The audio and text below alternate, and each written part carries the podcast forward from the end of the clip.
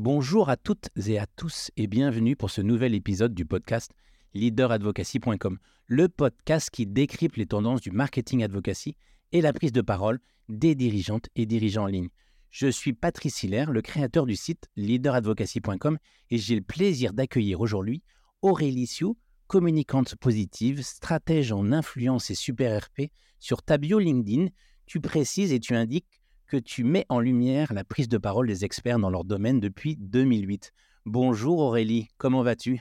Bonjour, très bien. Et toi, Patrice ? Eh bien, écoute, heureux de t'accueillir. Je te propose de te présenter donc assez rapidement pour que nos auditeurs, ceux qui ne te connaissent pas encore, découvrent qui tu es. Oui, bah écoute, tu sais, le titre de mon profil LinkedIn change souvent parce que, en fait... Ce que je fais, c'est que je déploie des stratégies d'influence. Et ce n'est pas forcément toujours évident de le vulgariser. En fait, je fais un métier qui consiste à déployer une stratégie avec plusieurs leviers. La communication corporate, les relations publiques, les affaires publiques, les relations médias. Et très souvent, on a tendance à, si tu veux, réduire l'influence digitale soit au marketing d'influence, soit aux chiffres. Voilà, donc il y a pas mal de raccourcis et d'amalgames. Donc, je change souvent mon titre en essayant d'expliquer ce que je fais. Mais ce qu'il faut retenir, c'est que voilà, je suis spécialisée dans les mécanismes d'influence digitale, que je porte le message et que j'ai porté le message l'année dernière auprès des députés qui ont déposé... qui ont fait adopter la loi sur la régulation de l'influence commerciale. Je porte ce message. Donc, d'accord. Pour l'influence, il y a deux mécanismes. Il y en a un où tu passes évidemment par des médias qui sont payants, où on est plutôt dans une posture donc, d'influence commerciale, c'est-à-dire de posts sponsorisés. Voilà. Et puis après, tu as l'influence organique qui passe par des médias qui sont gratuits. Et on est évidemment plus sur une mécanique de communication. Voilà, donc c'est vraiment très différent. Mais voilà, la seule chose à retenir, en tout cas me concernant, c'est ce qui m'intéresse le plus et ce que je dirais que je fais le mieux très modestement, c'est de connecter les gens et de mettre en lumière leur expertise. Voilà, donc j'ai créé il y a un moment, en 2009, le premier blog sur les influenceurs. Alors, on peut les appeler...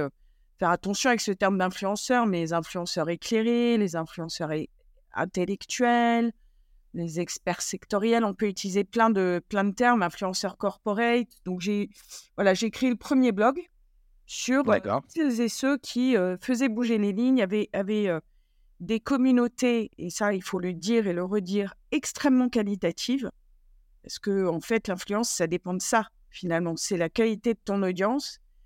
Il y a une réciprocité. L'influence digitale, c'est pas de dire « moi, je suis influenceur ». Ça dépend, en fait, c'est pas juste une question de chiffres. Et donc, je pensais que ces gens allaient prendre une part de voix très importante dans le débat, qu'ils allaient avoir un rôle sociétal qui allait prendre de plus en plus de place, et ça a été le cas. Donc, voilà. Et donc ça, c'est le premier grand tournant de ma carrière professionnelle. Et ensuite, tu le sais, le second, c'est en 2022-2023, j'ai réuni 40 experts de tous bords, pas mal de dirigeants, des avocats, des entrepreneurs autour de cette thématique de l'influence digitale pour expliquer... mettre en lumière les différents acteurs de cet écosystème et les mécanismes, et être le plus clair possible là-dessus. Voilà, évidemment, l'enjeu des changements dans nos métiers, finalement. Donc voilà, moi j'apporte un éclairage, mais je le fais en allant chercher les meilleurs. D'accord. Alors justement, comme tu le précises, hein, donc... on se connaît virtuellement depuis très longtemps. C'est la première fois qu'on s'est rencontrés justement dans le cadre de ce podcast. On a beaucoup échangé avant. Et donc, ça fait donc très longtemps que tu es sur les réseaux sociaux. Et donc, toi qui as suivi cette évolution, comment aujourd'hui, toi, tu perçois ou tu as cette vision de l'évolution des réseaux sociaux ces dernières années ? Ah, c'est une question très intéressante.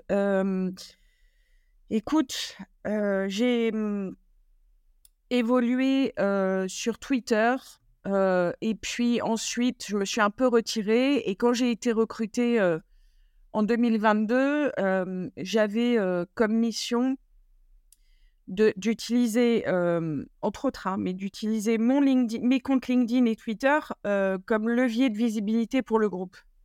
D'accord. Et en fait, j'étais pas prête. J'étais pas prête parce que déjà, alors, pour répondre à ta question ou à celle d'après, mais moi, LinkedIn, c'est vraiment mon réseau préféré. C'est un outil d'influence qui est fabuleux. Il a pris une puissance considérable.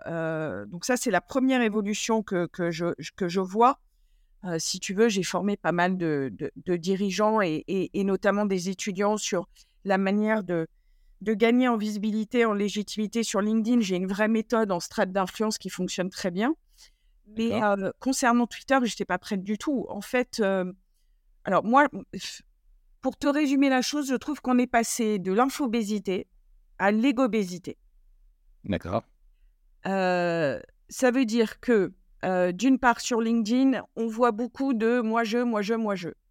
On se rend compte que ce qui fonctionne, en fait, c'est la mise en avant de soi, c'est le chiffre d'affaires qu'on a généré, tout ça est très enrobé. Et en fait, pour moi, le principe même de LinkedIn, qui est un outil d'influence incroyable, c'est la conversation, c'est la réciprocité. C'est comme ça que tu gagnes en visibilité, c'est comme ça que tu amplifies ton message.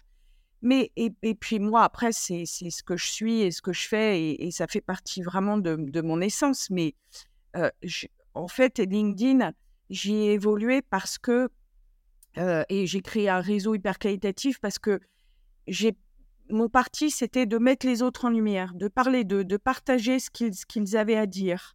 Tu vois, je dis leur prise de parole éclairée, mais c'est vraiment le cas.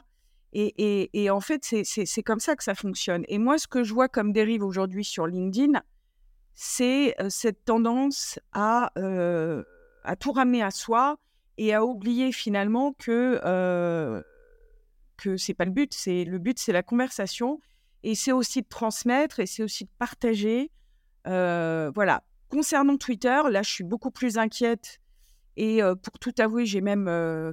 j'ai pas supprimé mon profil. Mais depuis 6 mois, j'ai quitté entre guillemets Twitter et je ne communique plus sur Twitter.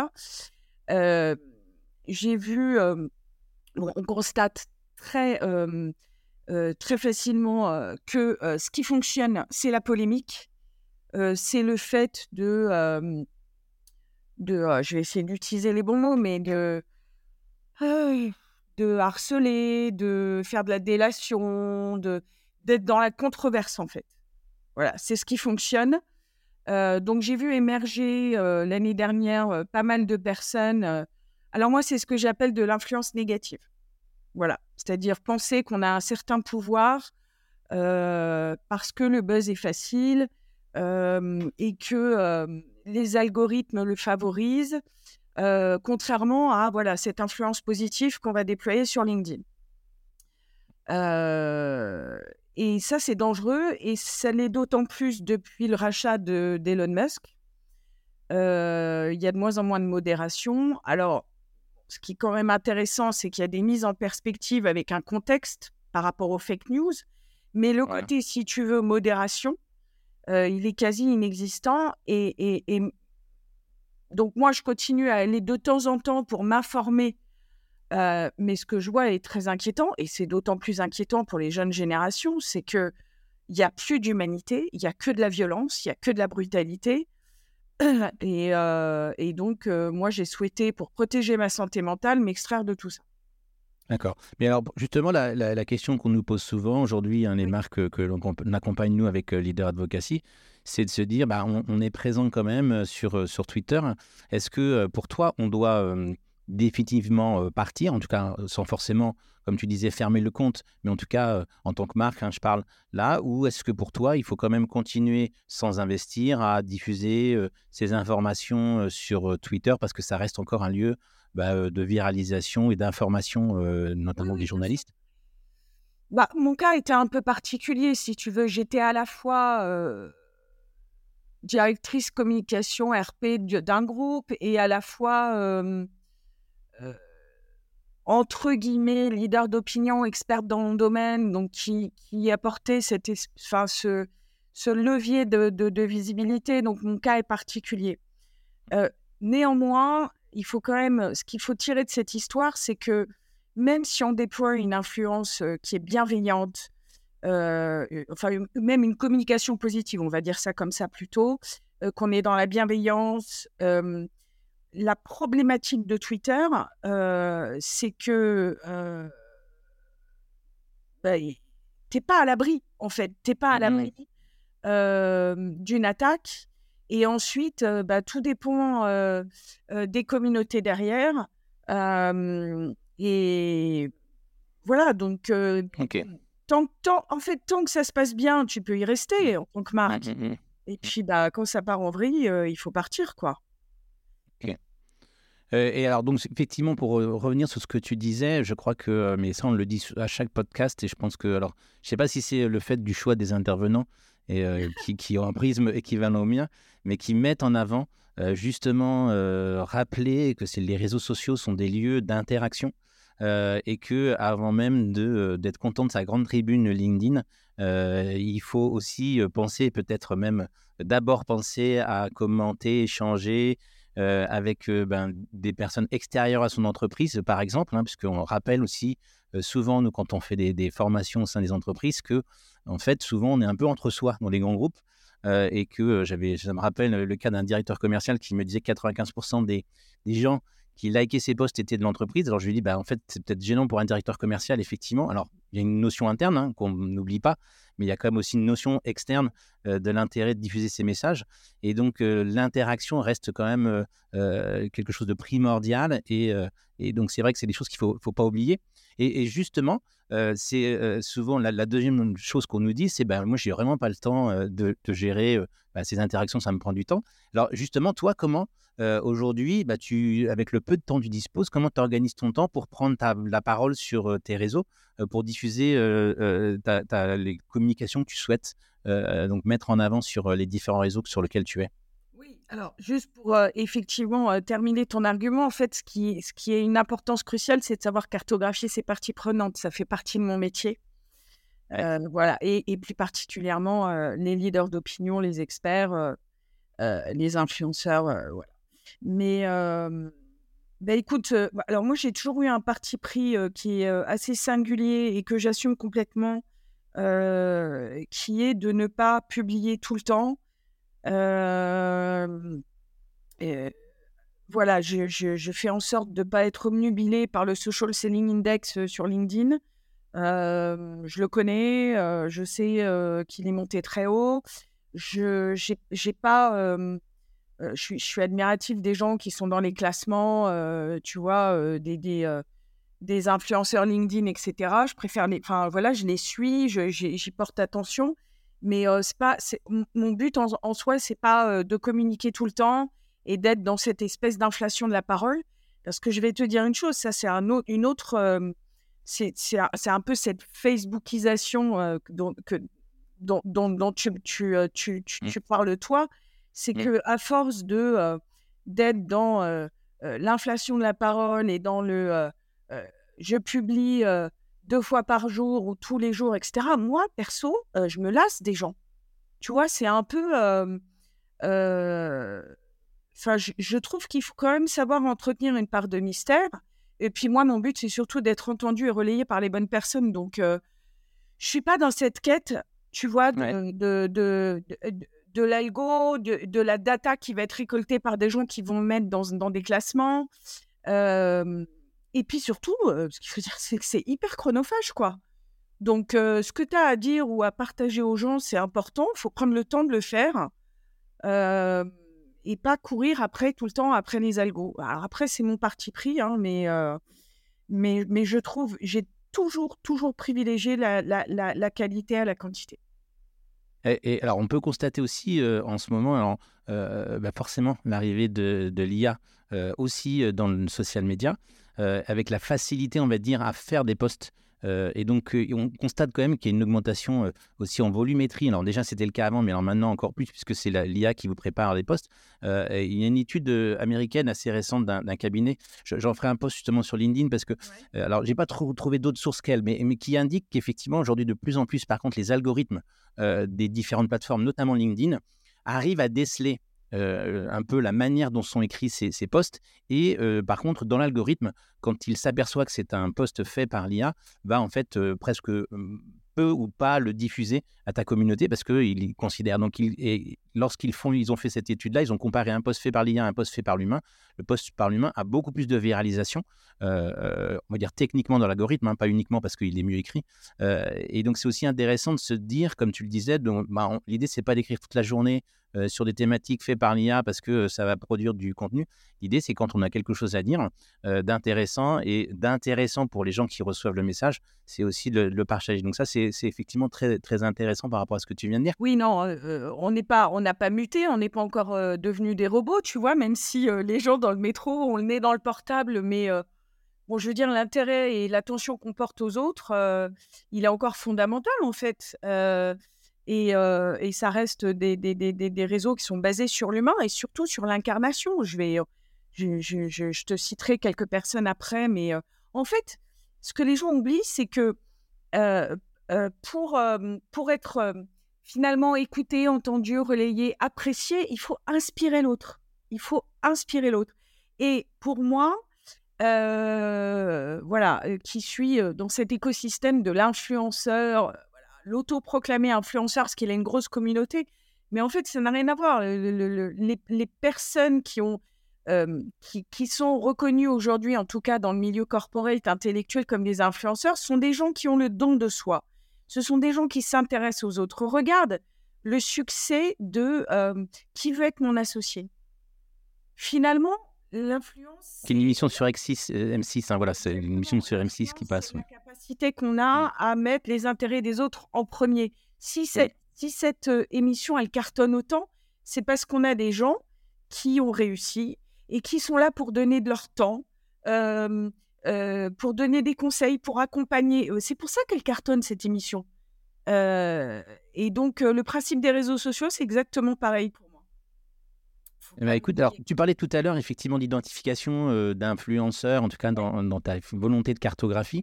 Justement, toi qui côtoies ces leaders d'opinion, comment, alors si tu peux nous dévoiler un petit peu plus, comment aujourd'hui ils appréhendent leur prise de parole, est-ce que ils font tout eux-mêmes, est-ce qu'il y a une partie qui est accompagnée, comment aujourd'hui toi ou est-ce qu'ils sont vraiment en des préparations, anticipations fortement sur leur prise de parole, comment aujourd'hui, si tu peux nous dévoiler un petit peu de les coulisses, comment ça se passe?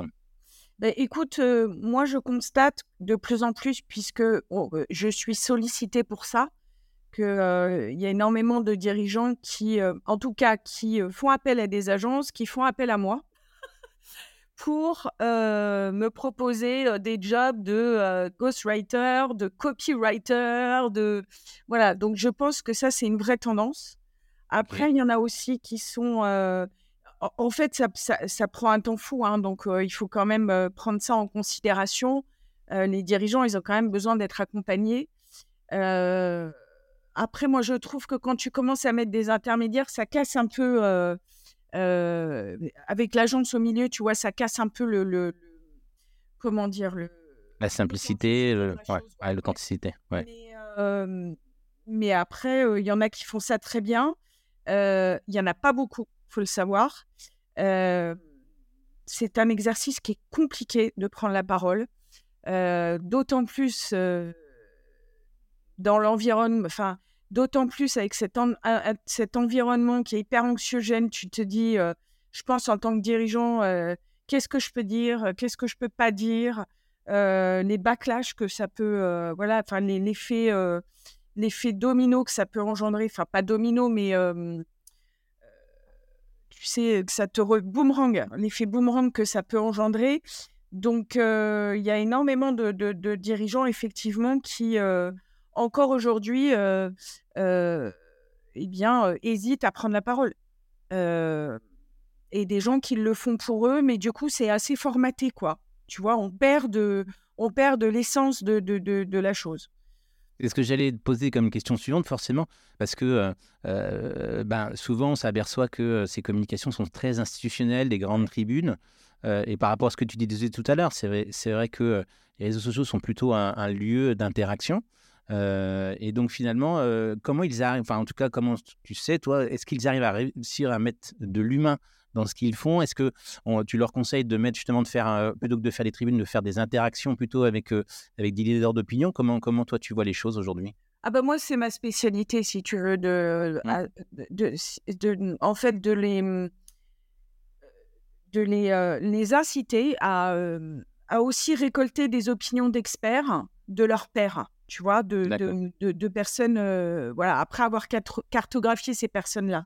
Parce que forcément, c'est un peu l'idée de l'influence collective, tu vois, d'amplifier l'influence en finalement s'entraidant et en se validant les uns les autres. D'accord. En validant l'autre. Mais...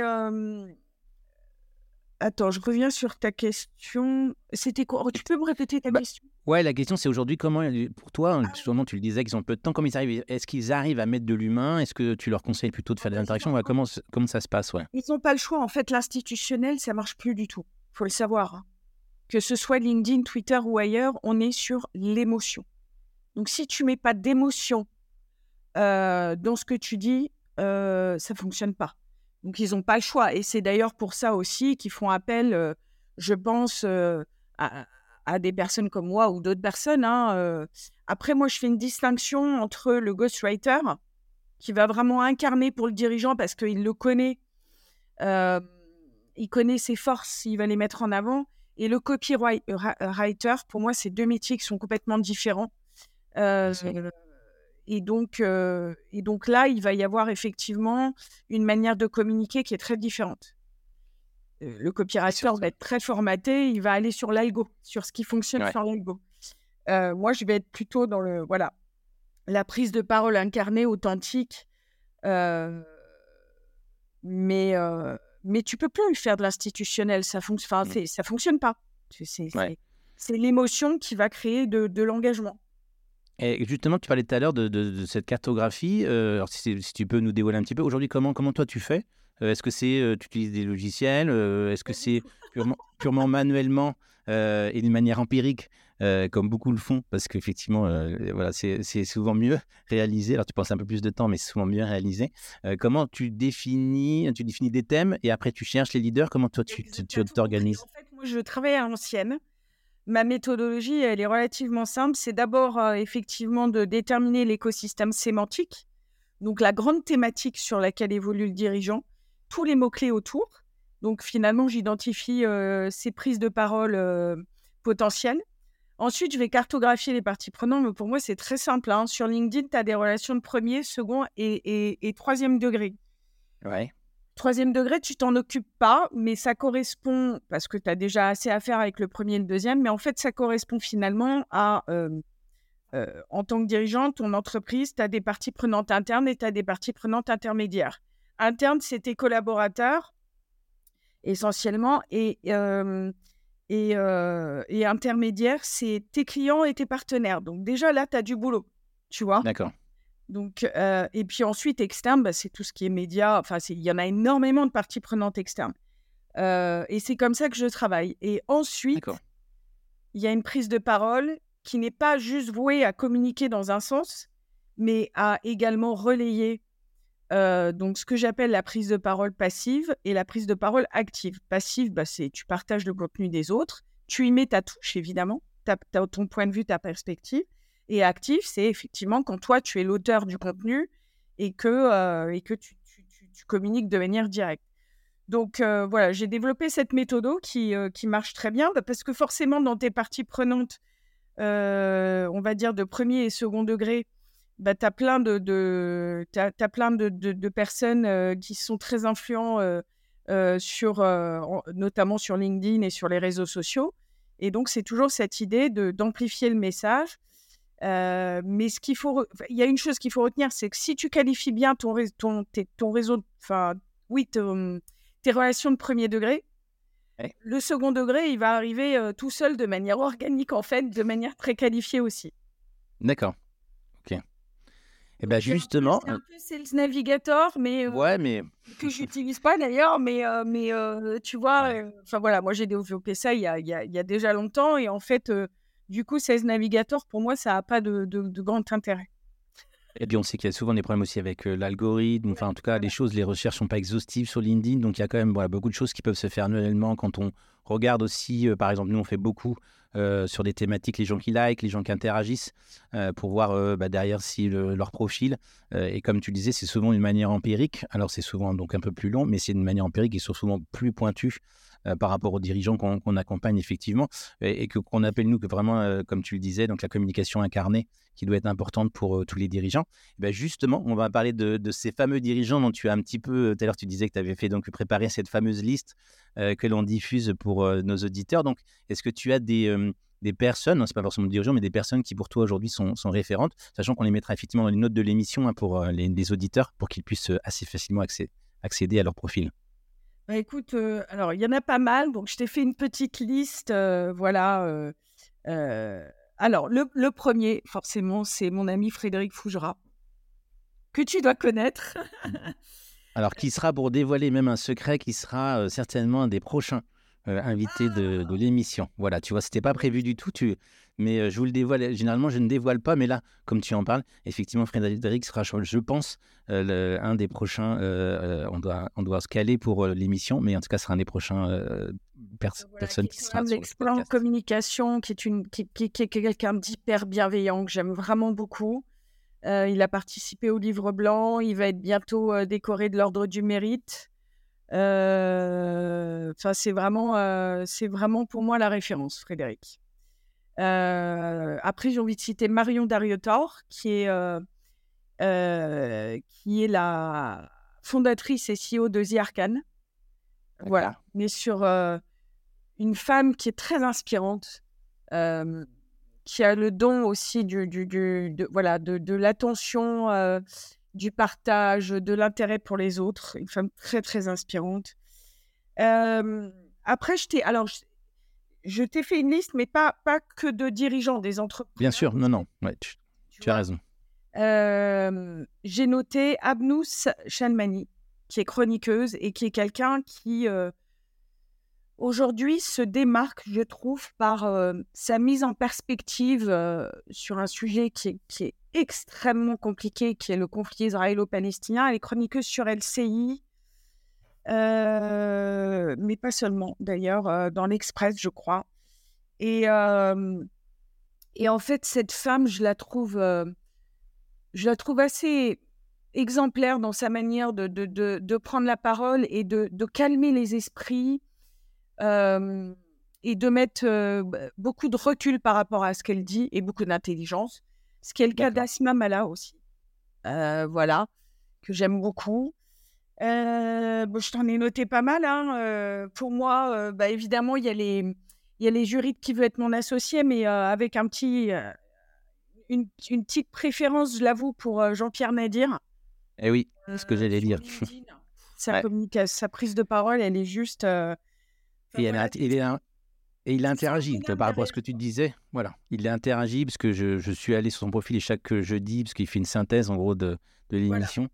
Voilà. Et c'est vrai que moi j'aime bien interagir donc et comme je regarde cette émission et alors en tout cas c'est vrai qu'il est très intéressant parce qu'il est très en phase et très à l'écoute de ce qu'on dit, donc je trouve effectivement c'est tout à fait une vraie référence dans la manière d'appréhender la prise de parole d'un dirigeant sur LinkedIn. Ouais. Exactement, Eric Larchevêque aussi, qui propose plein de masterclass gratuites, il donne beaucoup à sa communauté, donc j'aime beaucoup ces deux-là. Mon ami Gilles Babinet, forcément, sur la thématique de l'IA, incontournable, Gilles. J'ai envie de citer aussi François Bitouzé de Vivatech, voilà, qui nous donne envie d'aller à Vivatech. Moradatic, extraordinaire, Moradatic, CEO des Volukid. Il a une manière de... Enfin, je sais pas, il te donne... il t'emporte avec lui. D'accord. Voilà. Il a une espèce d'énergie positive complètement dingue, ce qui est le cas aussi d'Anthony Babkin, de fondateur de Diversity Days. Et alors, il y a quelqu'un que j'aime beaucoup, que j'ai rencontré d'ailleurs grâce à Marion Dariotor, c'est Mohamed Bouhafsi, tu sais, qui évolue dans cet avou. J'ai rencontré un jeune homme, parce qu'il est jeune, hein, mais il est hyper engagé pour la jeunesse. Alors, il n'est pas, je dirais pas qu'il est ultra présent, mais il est quand même sur LinkedIn et Twitter. Et c'est pareil, il est toujours dans cette espèce de... Enfin voilà, ils ont tous en commun cette énergie positive, cette communication assez exemplaire, tu vois. Pour moi, c'est un peu le secret. Qui d'autre ? Maud Sarda d'Emmaüs. J'aime beaucoup Aude de Thuin. Parce que Aude de Thuin, c'est pareil, c'est quelqu'un de très rayonnant, très généreux. Mercedes Serra, qui est une référence quand même, hein. Arthur Oboff, je ne sais pas si je le prononce bien, fondateur de Team for the Planet. Ouais. Écoute, c'est déjà pas mal. Hein. Ouais, écoute, c'est une belle liste que nos éditeurs se presseront de découvrir. D'accord. Et Mickaël Jérémiaz sur la notion, enfin, qui sur le handicap. Voilà. Écoute, ce que j'allais dire, il y a pas mal de noms. On arrive à la fin de l'émission. Aurélie, merci en tout cas de ces échanges et de ta transparence et effectivement de passer les messages aujourd'hui importants, hein, de l'incarnation, de la passion. Et effectivement, c'est toujours des choses qu'on oublie et que les entreprises des fois... oublier et qu'il est important de rappeler pour les personnes qui veulent accompagner leurs dirigeants ou leurs collaborateurs sur les réseaux sociaux. Oui, en tout cas, à toi de m'avoir invité. Et puis tu vois, on a pu aussi parler un peu finalement d'expert advocacy, d'influence advocacy, influenceur advocacy. Je sais pas, c'est ce sur quoi je m'oriente de plus en plus. Donc c'est bien sûr, ouais. Dimension. On avait l'employé advocacy, on a le leader advocacy. Ouais. Alors que nous, chez nous, sur leaderadvocacy.com, on appelle la partners advocacy parce qu'effectivement, c'est des gens qu'on veut en faire des partenaires et travailler avec eux, effectivement. Et c'est le troisième pilier sur lequel on travaille quand on est en prestation dans les entreprises. Exactement. Qui sont les ambassadeurs, aussi bien internes qu'externes, les partenaires avec qui on peut travailler. Et donc, c'est effectivement, en tout cas pour nous, un des triptyques du marketing advocacy. C'est important de le dire parce que c'est quelque chose qu'on met peu en avant.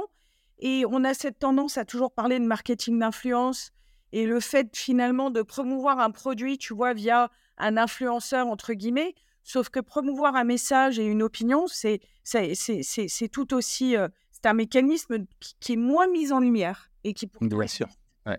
Et qui est important, mais je pense, comme tu le disais, il y a le problème des dérives d'influenceurs dans leur globalité. Les gens en ont fait un magma et aujourd'hui, je pense, ont peur de le faire alors qu'il y a besoin de prendre contact, d'échanger. Et si c'est une personne qui connaît votre produit, c'est des choses qui peuvent se faire en interaction d'une manière très, très simple.